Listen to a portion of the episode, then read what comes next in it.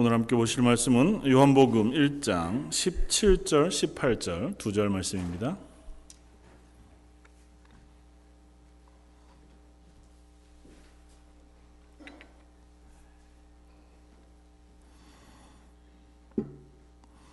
요한복음 1장 17절과 18절.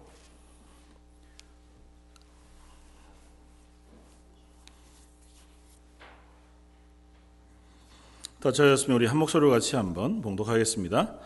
율법은 모세로 말미암아 주어진 것이요 은혜와 진리는 예수 그리스도로 말미암아 온 것이니라. 본래 하나님을 본 사람이 없으되 아버지 품속에 있는 독생하신 하나님이 나타내셨느니라. 아멘. 오늘은 요한복음 1장 17절 18절 말씀을 가지고 율법과 은혜라고 하는 제목으로 함께 은혜를 나누고자 합니다. 계속해서 저희가 요한복음 1장 1절부터 18절까지 나오는 요한복음 전체 서문을 가지고 말씀을 나누고 있는데요. 말씀을 살펴보면서 이런 생각을 해봅니다. 현대교회, 그리스도인 우리가 이제 살아가면서 하나님의 교회라면 혹은 그리스도인이라면 마땅히 우리 속에 있어야 할 성령의 능력 혹은 하나님의 자녀된 기쁨, 감격 혹은 그것으로 인한 생명의 충만함 그런 것들이 분명히 존재한다고 하는 사실을 성경을 통해서 우리가 확인합니다. 그래서 오늘 본문 앞에도 우리가 다 그게 충만한 데서 봤더니 은혜 위에 은혜로라고 하는 어떤 강력한 선포 가운데 놓여진 것이 우리들인 것을 고백합니다. 그런데 살펴보면 교회 안에도 혹은 내 삶 안에도 그 능력과 생명 혹은 기쁨과 감격, 그 충만한 은혜 이런 것이 다 존재하고 있지 않은 부분들을 발견하게 된단 말이죠. 그것을 이 요한복음 1장 서문에서 한번 찾아볼 수 있겠다 이렇게 생각이 되었습니다. 세 가지 정도쯤으로 이해해 본다고 하면 우리는 미리 다 살펴보았던 거지만 먼저는 예수 그리스도께서 하나님의 아들이시다는 사실에 대한 고백이 우리 속에 온전하지 않기 때문이라는 거죠. 하나님이 창세전에 온 세상을 창조하시는 그 전능하신 하나님이 이 땅 가운데 나의 죄악을 위하여 나를 구원하시기 위하여 나를 죄속하시기 위하여 이 땅에 육신을 입고 오셨다고 하는 그 사실을 우리가 온전히 이해하지 못하거나 온전히 우리 속에 받아들이지 못하기 때문에 그것으로 인하여 주어지는 감격과 기쁨이 우리 속에 희미한 것일 수 있겠다.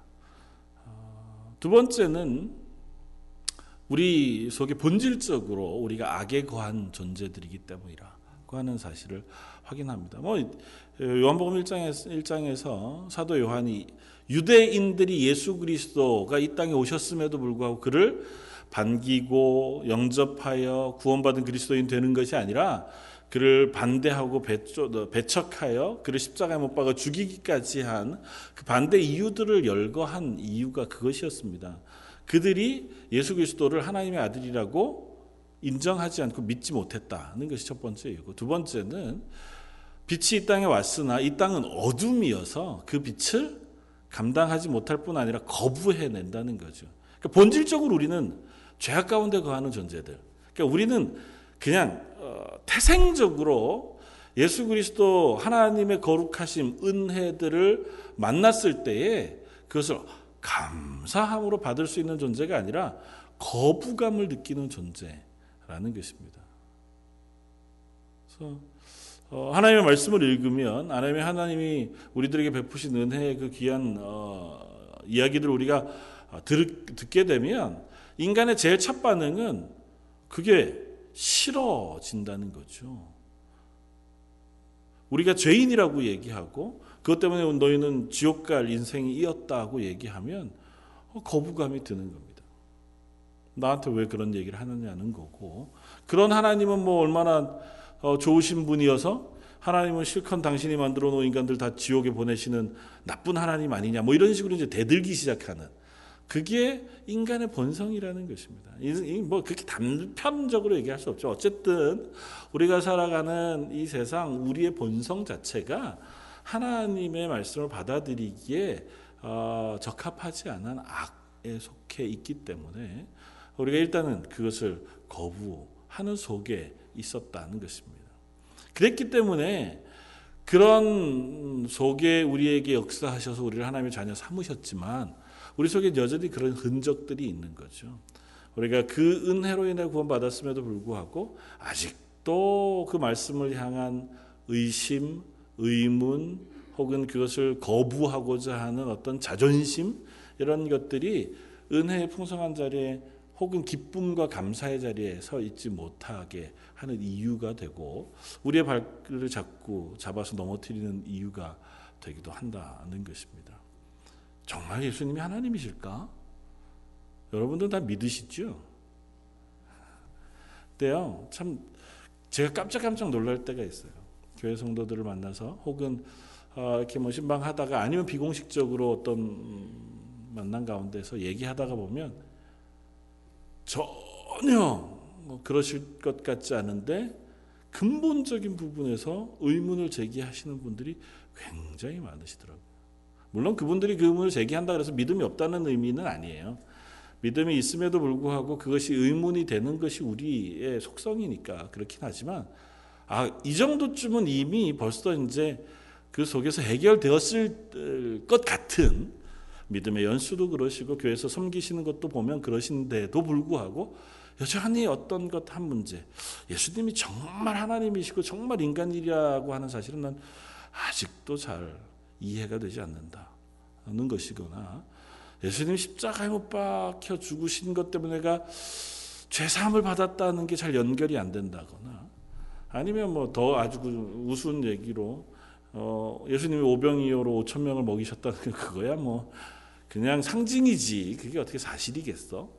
이스라엘 백성이 홍해를 가르고 건넌 건 아마 뭐 갈대밭 정도쯤 표현되는 언어의 어떤 표현에 불과하지 정말 바다를 가르고 건넌 거겠어? 라고 하는 어떤 아주 근본적인 부분에서 그 부분에 확신을 갖지 못한 분들이 종종 있으신 걸 봅니다.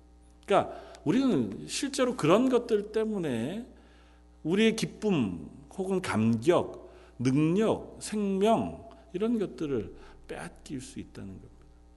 오늘 말씀 마지막으로 그 세 번째 이유에 대해서 생각해 볼 수 있는데 꼭 하나 둘 셋 이렇게 나눈 건 아니에요.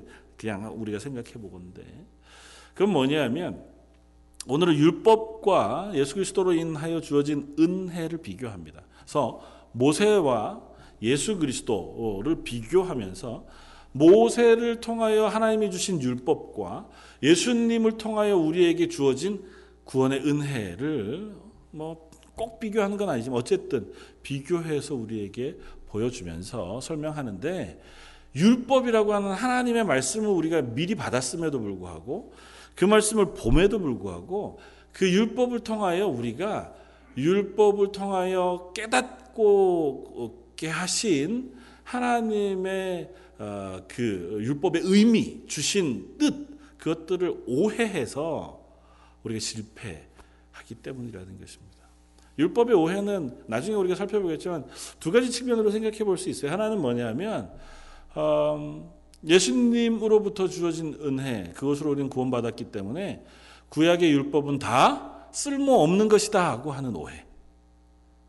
그것이 어디로 가냐면 그렇기 때문에 우리는 은혜 받은 사람으로 내 삶 속에 선함, 거룩함, 경건함을 유지하는 것은 사소한 것이거나 작은 것으로 치부해버리고 말아서 우리의 삶을 하나님 앞에 경건하게 두지 않는 실수를 범합니다. 두 번째는 반대죠.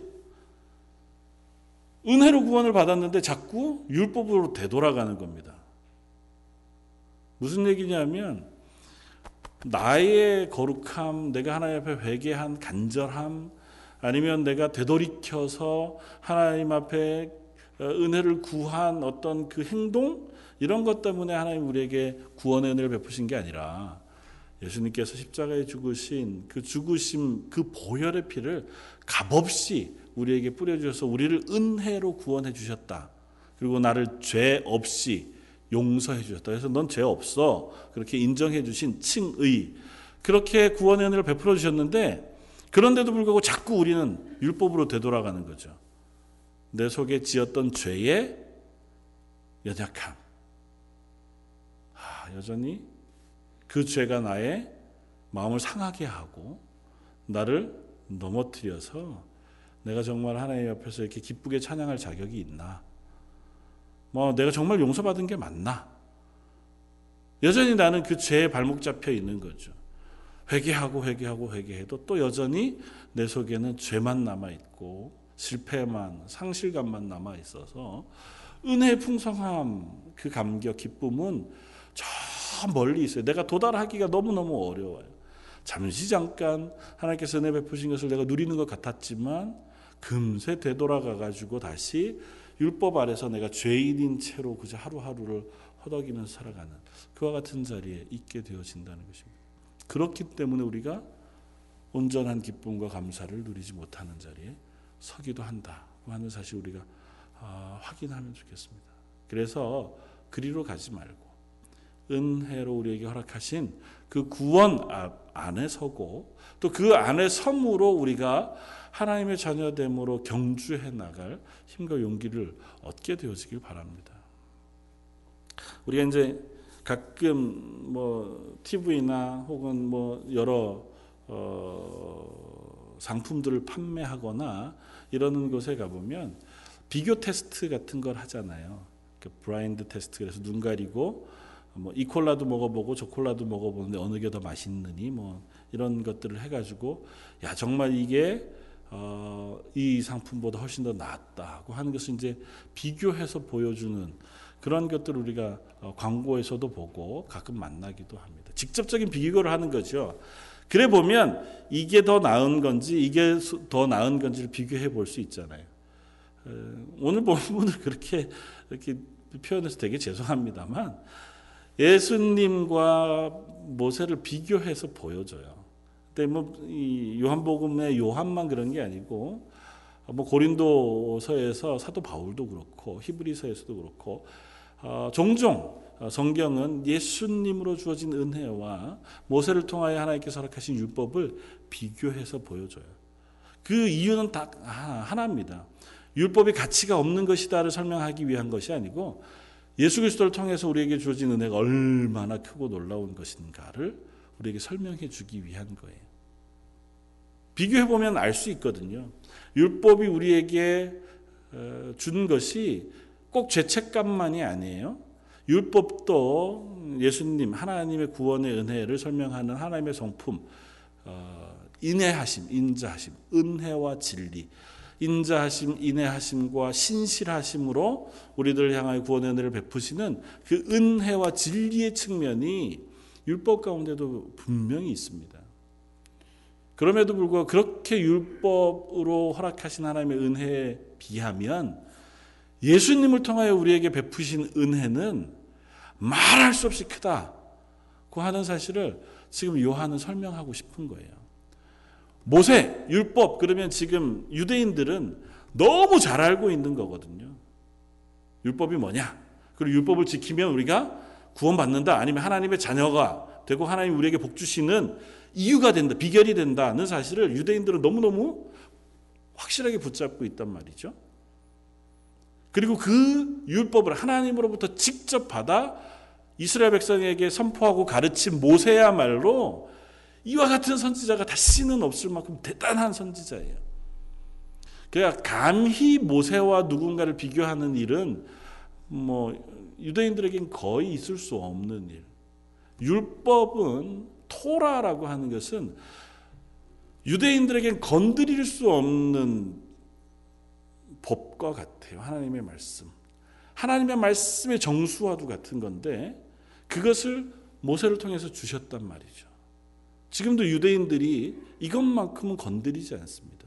이것에 대해서 조금이라도 훼손한다고 하면 그거는 당연히 유대인 자기의 커뮤니티 혹은 그 공동체 안에서 쫓아내죠. 그 사람도 저주받은 사람이에요. 그것을 건드리면 그는 구원 얻을 수 없고 하나님의 백성의 자리에 설 수도 없고 그는 저주받은 자리에 놓여지는 사람으로 인정합니다. 그런 유대인들 앞에 율법, 모세, 그를 비교하는 거예요. 마치 이런 것과 같습니다. 여러분들 잘 이해가 안 되겠지만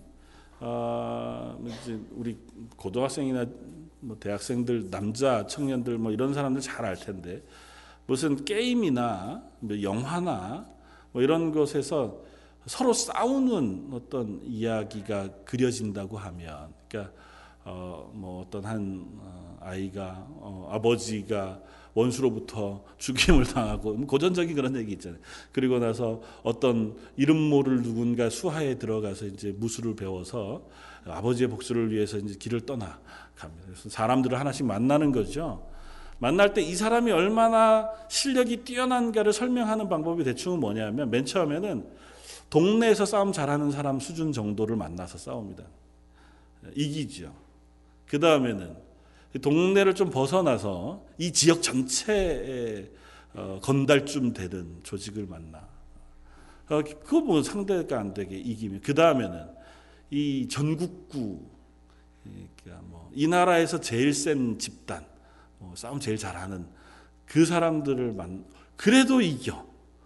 그러고 나면 이 나라 말고 딴 나라에서 용병을 데리고 오죠. 이제 드디어 그렇게 와서 싸우는데도 이기면 이제 맨 마지막에 그야말로 제일 싸움 잘하는 누군가가 나타나고 이제 뭐 이렇게 애들 장난감 같은 이야기를 할 때도 그렇게 합니다.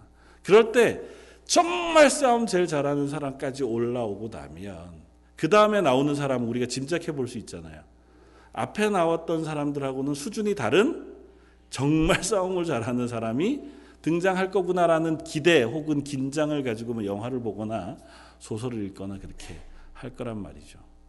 그런 것으로 봤을 때 오늘 죄송한 표현을 많이 쓰는데, 모세와 율법을 예수님에게 비교할 때 모세는 비교할 수 있는 최고 수준의 것을 비교하고 있는 겁니다. 예수님의 은혜가 얼마나 놀라운 것인가를 비교해내고자 할 때에 우리들에게 가장 좋은 것, 가장 위대한 사람을 설명하는 것이 율법과 모세예요. 그리고 각설하고 결론을 내자면, 예수 그리스도를 통해서 우리에게 주어주신 은혜는 모세를 통하여 허락하신 율법, 그것을 통하여 하나님의 백성 삼으시고 은혜 베푸시는 하나님의 은혜보다 월등히 풍성하고 놀랍고 풍성한 사랑, 그리고 그 놀라움의 극치로 주어진 것이다 고 하는 사실을 우리에게 말하고 있는 겁니다.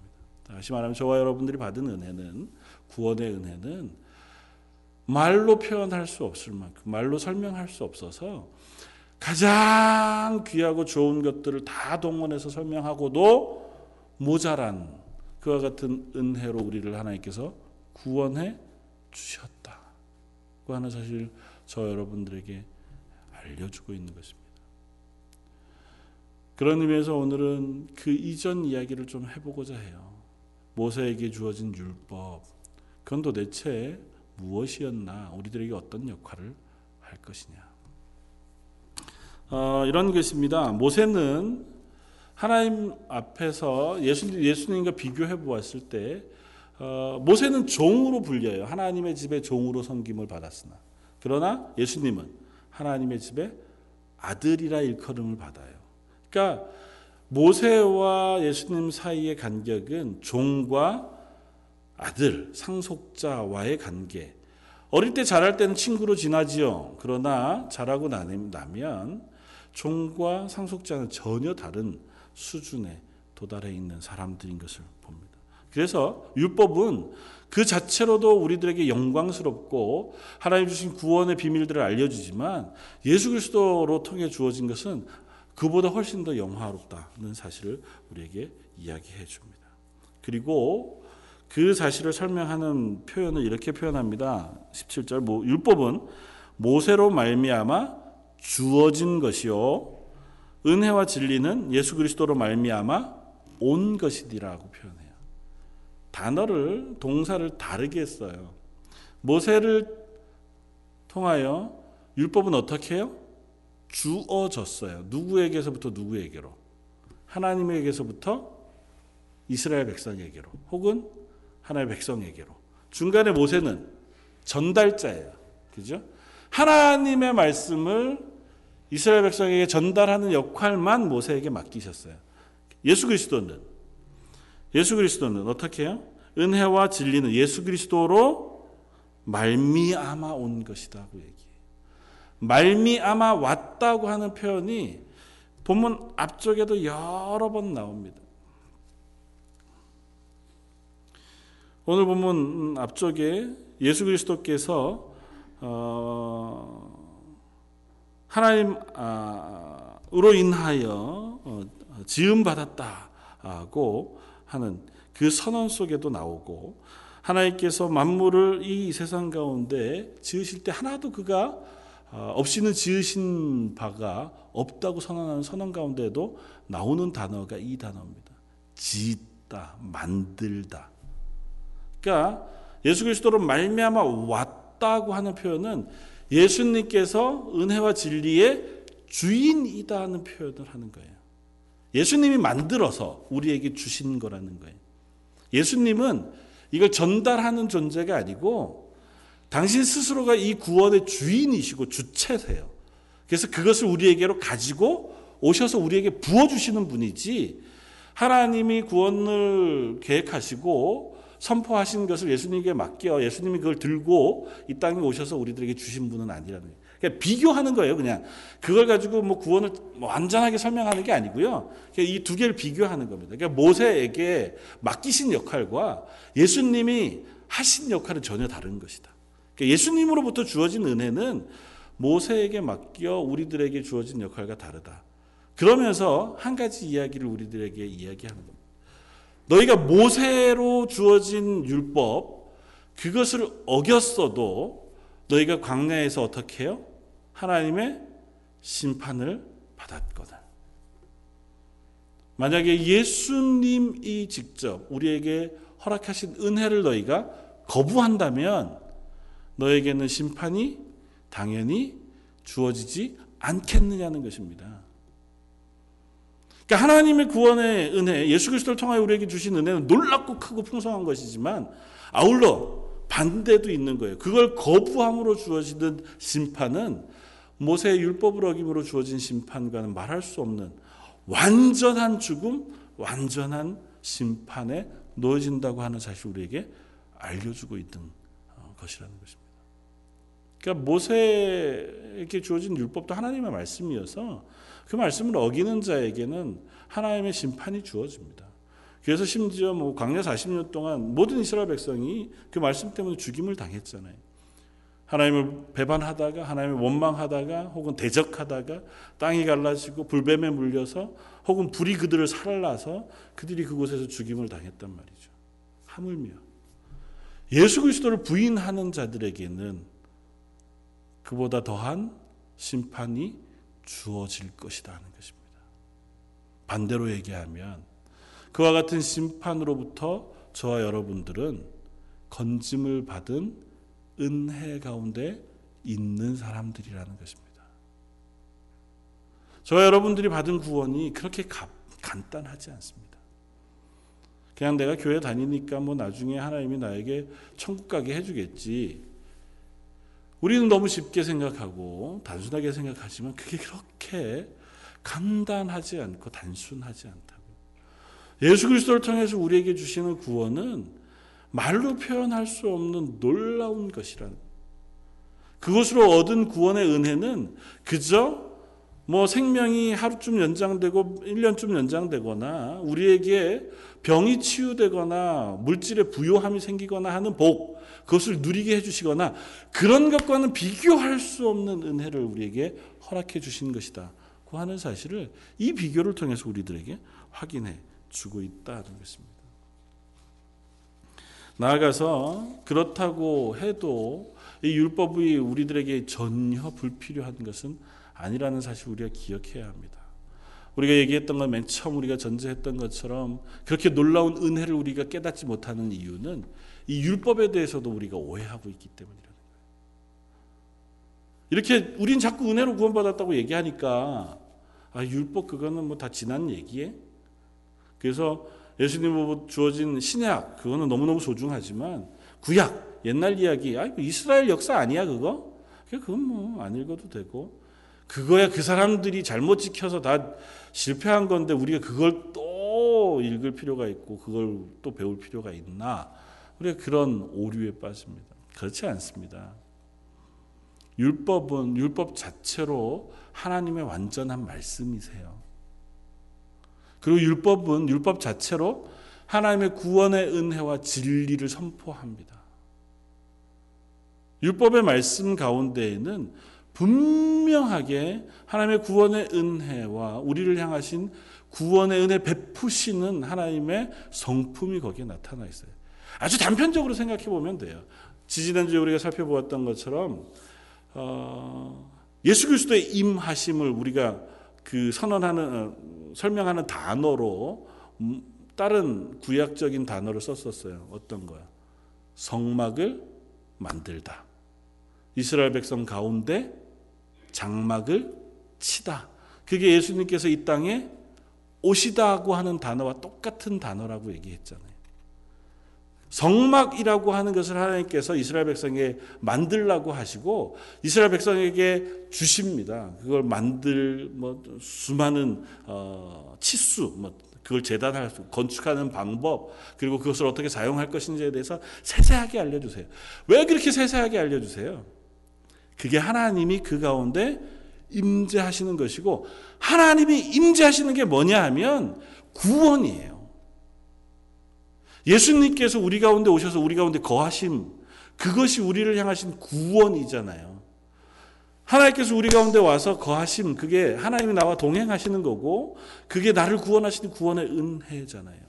성막을 통해서 하나님 그 얘기를 하고 계신 겁니다. 내가 너희 가운데 거함으로 너희는 내 백성 되었다는 사실을 너희가 잊지 말아라. 다시 말하면 이 성막은 하나님의 구원을 경험하는 하나님의 은혜의 장소이고 두 번째는 이 성막을 통해서 예수님을 기다리고 예표하는 장소예요. 성막은 아직은 완성되어지지 않잖아요. 그것은 그저 하나님이 제정해 두신 어떤 제도로서 남아있지만 살아계신 예수님은 이 땅 가운데 육체를 입고 오셔서 그 임재를 완성하세요. 하나님의 우리와 동행하심을 완성하시고 그리고 결국은 예수 그리스도의 영이신 성령을 우리에게 각 개개인에게 다 보내주셔서 영으로 보내주셔서 내가 세상 끝날까지 너희와 함께 하리라고 하시는 그 선언을 우리들에게 적용시켜 주신단 말이죠. 그러니까 성막은 아, 그 예수님으로 인하여 주어진 구원의 은혜를 구약 가운데서 미리 경험해보는 모델과 같은 거죠. 거룩에 대한 예법들은 뭘 의미할까요? 성막 안에 쓰여지는 기명들을 어떻게 거룩하게 다루며 또 그것을 행하는 예법들을 어떻게 거룩하게 너희가 행할 것인지 진중에 거할 때 너희가 어떻게 거룩을 유지할 것인지 경건을 유지할 것인지 설명하는 것은 무엇을 이야기할까요? 구원받은 하나님의 자녀로 하나님께서 우리를 거룩하게 하신다고 하는 사실을 미리 경험하게 하는 거예요. 율법을 통해서 우리는 거룩을 미리 경험하지만 예수 그리스도를 통해서 우리는 그 거룩을 부여받습니다. 율법은 우리가 지켜서 그 거룩 안에 유지되어져요. 그걸 지킴으로 하나님의 거룩하다고 인정하시는 그 공동체 안에 남아있습니다. 그래서 율법은 경계선이에요. 율법은 이런 경계를 정해줍니다. 그리고 이 경계 안에 너희가 있으면 하나님이 너희를 거룩하다고 인정해 주시는 경계선이에요.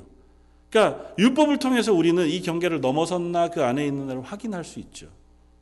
율법 자체가 우리를 경계 안에 모아놓고 바깥으로 갈 수 없도록 막아주지는 않아요.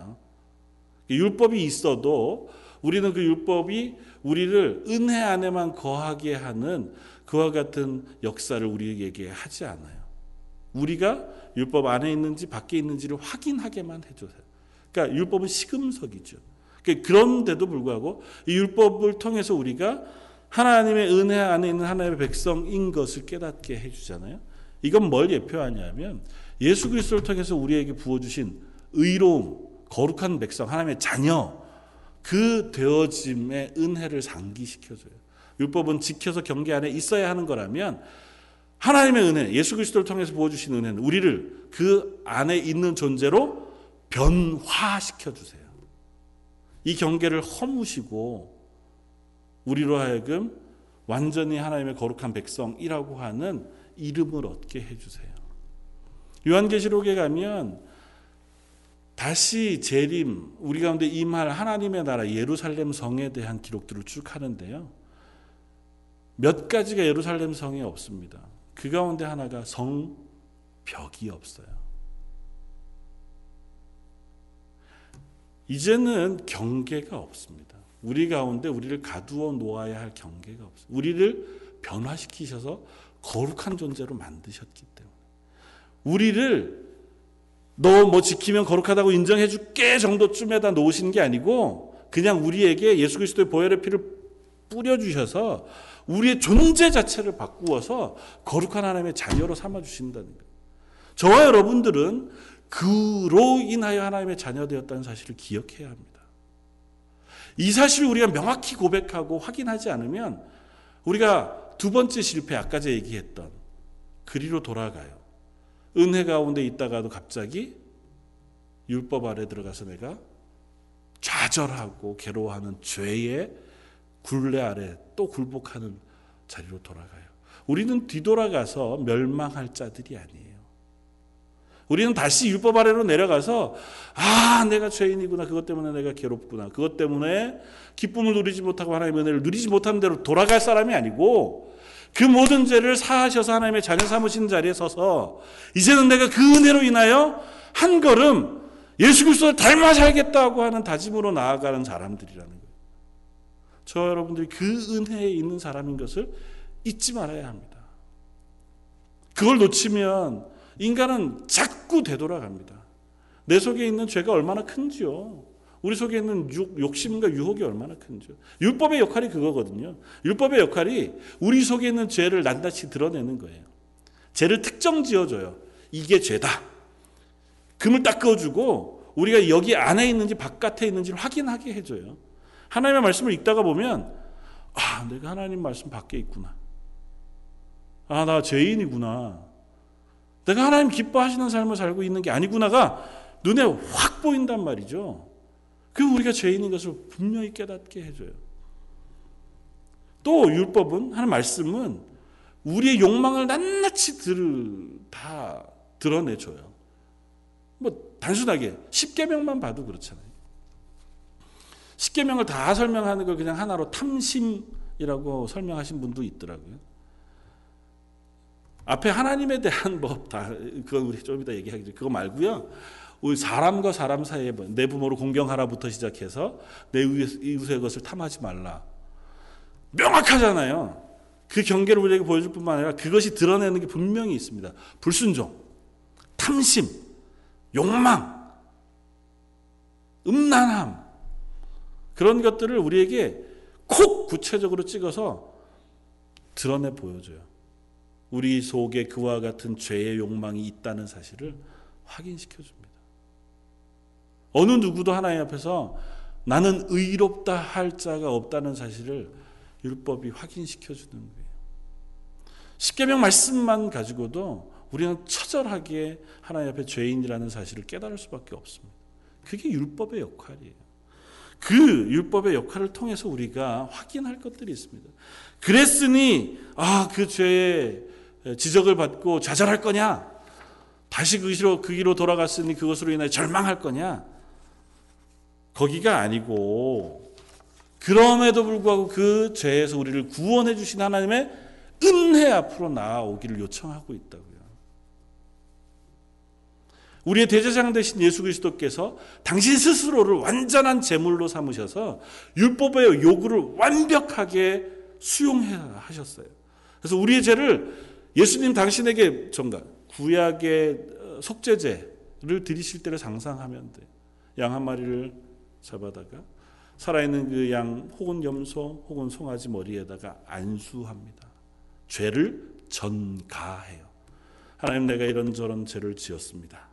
그 죄를 용서해 주십시오. 그 죄를 살아있는 생명인 어린 양에게 안수하고 그에게 전가합니다. 그리고 그를 죽입니다. 그의 생명이 되는 모든 피를 다 쏟아냅니다. 그리고 그를 불로 살라 하나님 앞에 속죄합니다. 그것을 통해서 하나님, 내가 죄인이었습니다. 하나님께서 말씀하신 그 말씀 속에 내가 철저한 죄인이었습니다.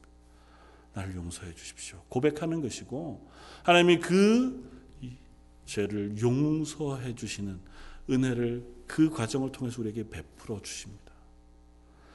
그게 예수 그리스도를 통해서 우리에게 주어진 거라고요. 내가 지은 모든 죄를 예수 그리스도에게 다 전가합니다. 그리고 그 전가한 죄를 지고 예수님께서 십자가에서 모든 피를 다 쏟으시는 거예요. 그의 생명 전부를 바치시고 그의 모든 삶을 제물로, 완전한 제물로 하나님 앞에 드린 겁니다. 하나님이 그 제물을 받으시고 그 제사를 받으셔서 우리를 죄 없다고 선언해 주시는 거예요. 그래서 저와 여러분들은 의인이라고 불리는 겁니다. 그래서 저와 여러분은 여전히 우리 속에 죄의 욕망이 있고, 실패를 향해서 되돌아가려고 하는 연약함이 있고, 또 죄 사함 받은 기쁨과 감격, 생명 없는 연약함들이 충분히 있지만, 그럼에도 불구하고 우리를 향해서 성도라고 불러주시는 겁니다. 사랑하는 성도 여러분, 저와 여러분들이 그와 같은 은혜 받았다는 사실을 놓치지 마시길 바랍니다. 그걸 뺏기지 마시길 바랍니다. 얼마든지 사탄이 와서 우리를 찌릅니다. 너 이래도 네가 의롭다 그럴 거야? 너 하나님이 널 위해서 너를 그렇게 사랑하신다며? 이래도? 네가 이렇게 죄를 지어도? 너 이렇게 음란한 생각을 하고 이렇게 나쁜 마음을 여전히 먹고 있는데도? 야, 하나님 말씀하는 대로도 살지도 못하잖아. 우리를 끊임없이 공격해와도 넘어지지 마십시오. 나를 내가 붙잡는 게 아니라고요. 내가 거룩하게 살아야지 하는 결심을 붙잡는 것도 아니고, 내가 열심히 살았습니다 하는 어떤 열심을 붙잡는 것도 아니에요. 예수 그리스도의 십자가를 붙잡는다고요. 나는 할 수 없지만 날 위해서 죽으신 예수 그리스도를 내가 붙잡습니다. 예수님께서 날 위해서 흘려주신 그 피를 내가 붙잡습니다. 정말 자격 없고 정말 뻔뻔하죠. 세상에 이보다 더 뻔뻔할 수가 있습니까? 죄는 내가 지어놓고 그 죄를 대신 지신 예수 그리스도를 붙잡고 그분에게 모든 것들을 내어 맡기는 것이 얼마나 뻔뻔합니까? 그런데 여기 있는 어느 누구 한 명도 그 뻔뻔함을 벗어날 길이 없는 죄인이라고요. 그 십자가를 붙잡고 구원 얻었다는 사실을 우리가 놓치지 마시길 바랍니다. 그러면 우리가 그리로 되돌아가지 않습니다. 좌절하는 것, 절망하는 것, 절망으로 가려고 하다가도 나를 위하여 죽으신 예수 그리스도를 내가 붙잡음으로, 눈물로 붙잡음으로 그 은혜 앞에 설 수 있게 되어질 줄 믿습니다. 사랑하는 성도 여러분, 저와 여러분들을 흘려주신 예수 그리스도의 피가 헛되지 않습니다. 저와 여러분들을 위하여 죽으신 예수 그리스도의 죽음이 결코 아무것도 아닌 값싼 것이 아닙니다. 저와 여러분들을 하나님의 자녀로 만드시는 충분한 은혜가 있는 줄 믿습니다. 그렇다면 그 은혜를 받은 우리가 그 은혜 안에 거하기 위하여 발버둥치고 애쓰는 것은 너무도 당연하지 않겠습니까? 하나님의 은혜는 그렇다고 해서 거저 주어지지만 값싸게 주어지지는 않습니다. 그래서 예수 그리스도를 통하여 주어진 것을 은혜와 진리라고 설명해요.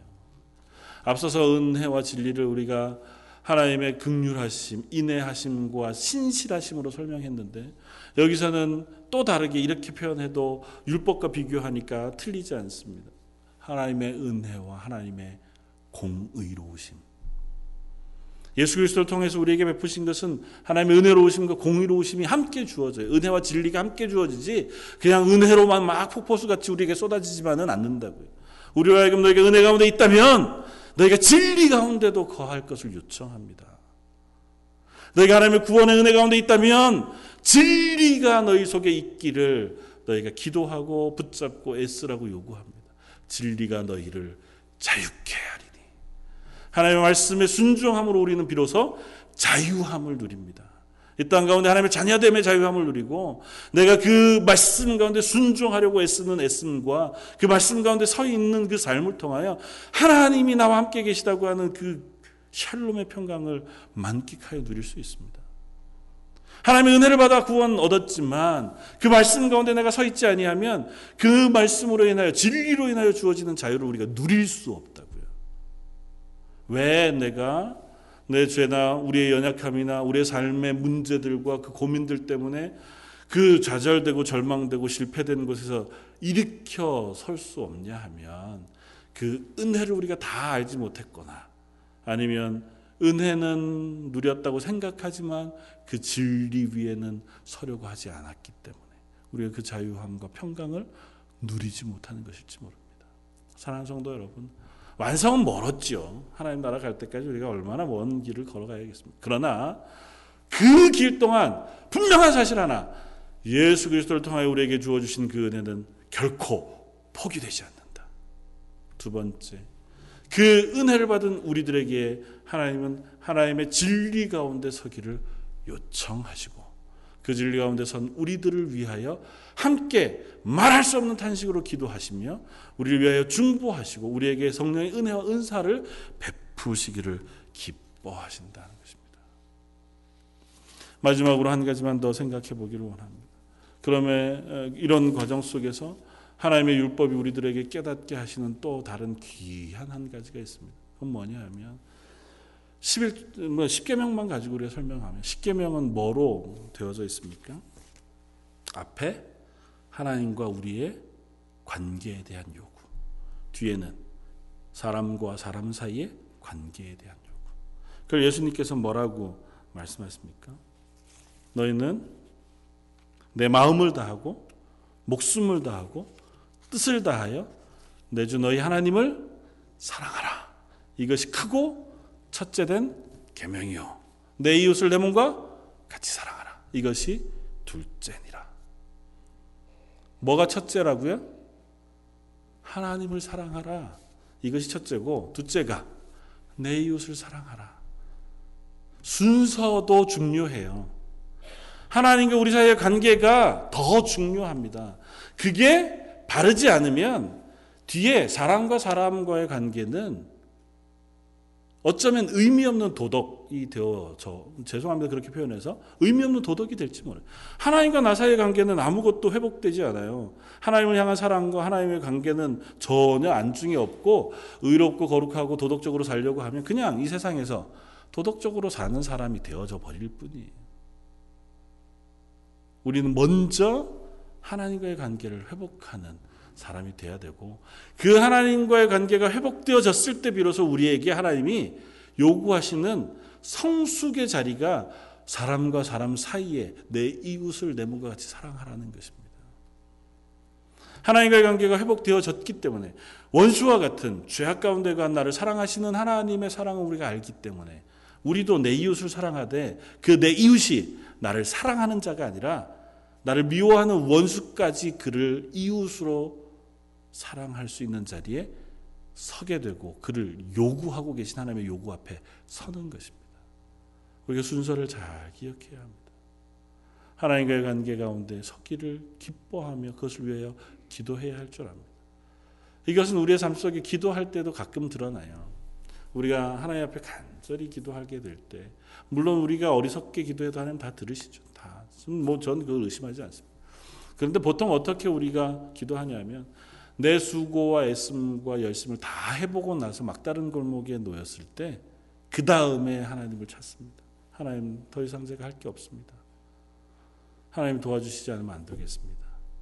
물론 그것도 필요하죠.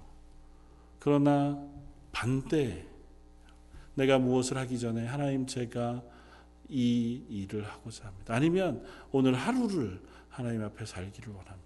무언가를 결정할 때 아니면 무엇으로 나아가려고 할 때 먼저 하나님의 도우심을 구하고 내 인생을 하나님께 맡겨드립니다. 하나님께서 내 삶의 주인 되어주십시오. 하나님의 뜻에 따라서 제가 제 삶을 살아가려고 하겠습니다. 어떻게 살아야 할까요? 기도하고 그 삶의 결정들을 하나님 앞에 내어 맡기고 나아가는 삶과 내 힘대로 살다가 막다른 골목에 부닥쳐서 그때 비로소 하나님의 도우심을 구하는 것과는 다르다고요. 순서가 하나님의 도우심을 먼저 구하고 하나님의 은혜를 구하고 그 말씀 앞에 내 삶을 살아가면 얼마나 편하겠어요. 당연히 편하지 않겠습니까? 하나님 전능하신 하나님이신데요. 모든 걸 다 아시는 분이신데요. 그분 앞에 내 걸 맡기고 그분 가라는 대로 가면 어렵지 않잖아요. 근데 내가 내 뜻대로 다 가다가 저기 갔는데 그 자리에서 하나님의 도우심을 구하고 하나님에게 구조 요청을 하면 여기까지 와야 되잖아요, 다시. 그래서 우리는 어려운지 모릅니다.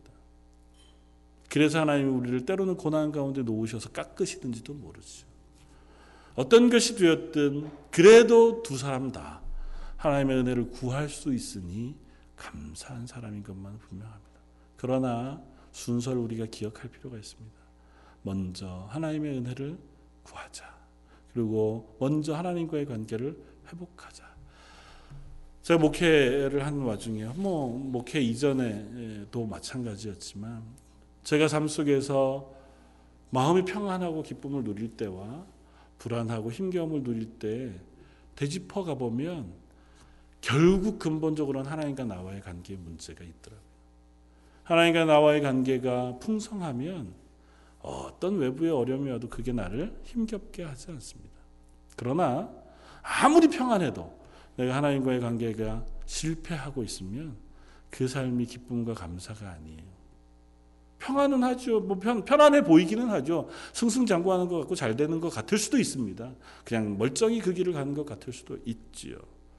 그러나 어딘가 모르게 하나님과의 관계에 실패한 삶 속에는 마음의 힘겨움과 불안 혹은 걱정과 힘겨움이 있어요. 그건 분명합니다. 우리가 그리스도인인 이상 그거는 부인할 수 없습니다. 이용규 선교사님이라고 몽골에 가서 선교하시다가 지금은 이제 인도네시아에 가셔서 기독교 학교를 이제 설립하시고 하시는 선교사님, 내려놓음 이런 책으로 굉장히 우리들에게 은혜를 끼치셨던 선교사님이신데 같이 걷기 아마 제일 마지막에 나온 책이 그런 책일 거예요. 저희 교회에도 아마 있는 줄 아는데 거기에 보면 재밌는 에피소드 하나를 이용규 선교사님 써놨어요. 어떤 거냐 하면 어느 날 자기 선교사님 아들, 조그만 아들내미가 선교사님 이제 막 공부를 가르치기 위해서 열심히 준비하고 있는 책상 머리에 앞에 딱 앉더니 이 선교사님 얼굴을 이렇게 빤히 쳐다보더라는 거예요. 그래서 야, 난 지금 너하고 놀아줄 시간이 없어. 아빠 이 준비할 게 너무 많거든. 그러니까 나중에 우리 놀자. 그랬더니 괜찮아. 그렇게 얘기를 하더라는 거예요. 얘가 고집이 세구나. 기어이 나랑 놀아야 직성이 풀리나. 그러고 이제 또 설득을 하려고 했더니 이 아들이 선교사님에게 그런 얘기를 하더래요. 아니야, 아빠. 정말 다른 게 아니고 그냥 나 여기서 아빠 얼굴 보고 있는 게 너무너무 좋아서 그래. 그게 정말 마음에 많이 위로가 되고 용기가 되더라. 그렇게 얘기를 하면서 그때 선교사님 사역 속에 참 어려움이 있어서 인간관계 속에서 많은 힘겨움이 있어서 이 회의 가운데 너무너무 힘들었고 같이 기도하는데도 많이 지치고 그랬더라 상황이었대요. 그래서 나 그 다음날 학교에 가서 회의를 하는 중에 어제 아들 이야기가 떠올라서 자리에 내려가서 가만 앉아서 하나님을 향해서 그렇게 기도했다는 겁니다. 하나님, 제가 그냥 하나님만 바라보고 하나님의 사랑을 누리고 싶습니다. 그 기도를 하나님께서 들으시고 하나님 이렇게 안아주시는 풍성함을 누릴 수 있었노라. 그렇게 간증하시고 고백하는 내용을 그 책에 쓰셨더라고요.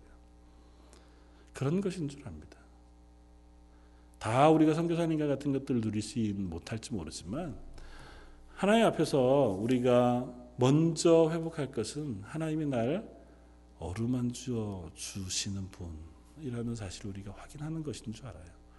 내 마음의 아픈 자리를 만져주시고 같이 울어주시고 같이 위로해주시고 같이 길을 걸어가주시고 우리가 비를 맞고 서 있으면 우리 옆에서 같이 비를 맞고 서 있어주시는 그 하나님을 우리가 만나는 것, 그리고 그분을 바라볼 수 있는 눈, 그것을 가지는 것, 그것이 은혜 안에 있는 사람, 그 삶의 비결인 줄 믿습니다. 먼저 기도할 때에 내 마음을 다해서 내 뜻을 다해서 하나님 사랑하겠습니다 하는 결단의 고백도 우리가 해드리지만 하나님 그 사랑을 내가 먼저 경험하고 싶습니다. 전 그게 너무 좋습니다. 세상의 다른 무엇보다 하나님이 나를 사랑해 주신다는 것, 그 사실을 아는 것이 제가 가장 소중하고 가장 중요합니다. 그것을 위해서 먼저 기도할 수 있는 저와 여러분들이길 원합니다. 다 내려놓고요. 우리 자식도 내려놓고 남편도 내려놓고 뭐 아내도 내려놓고 먼저 하나님이 날 너무너무 사랑해 주시는 것, 그것을 제가 먼저 알게 해주십시오. 그리고 그것을 놓지 않게 해주십시오.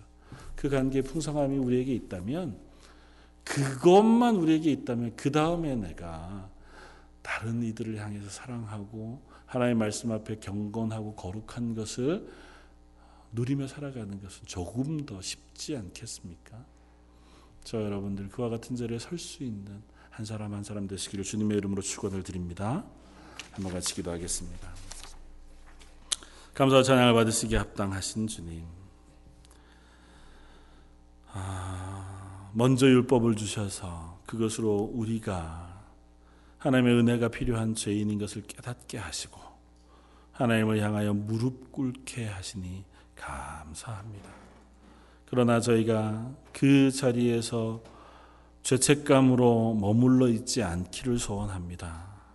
우리의 죄를 사하신 예수 그리스도의 구원의 은혜를 저희가 온전히 붙잡는 사람 되게 해주시고, 그 하나님이 나와 함께 계시다고 하는 사실, 그것으로 인하여 마음속에 기쁨과 감사를 누리는 자리에 서게 하여 주옵소서. 저희를 안아주시고 위로해 주시고 격려해 주시는 하나님을 저희가 만나게 하여 주옵소서. 여기 모여 예배하는 모든 성도들과 그 가정 가운데 그 은혜의 풍성한 것, 그것을 회복하고 그 가운데 살아갈 수 있는 힘과 능력을 허락해 주시기를 원하오며 모든 말씀 예수님 이름으로 기도드립니다. 아멘.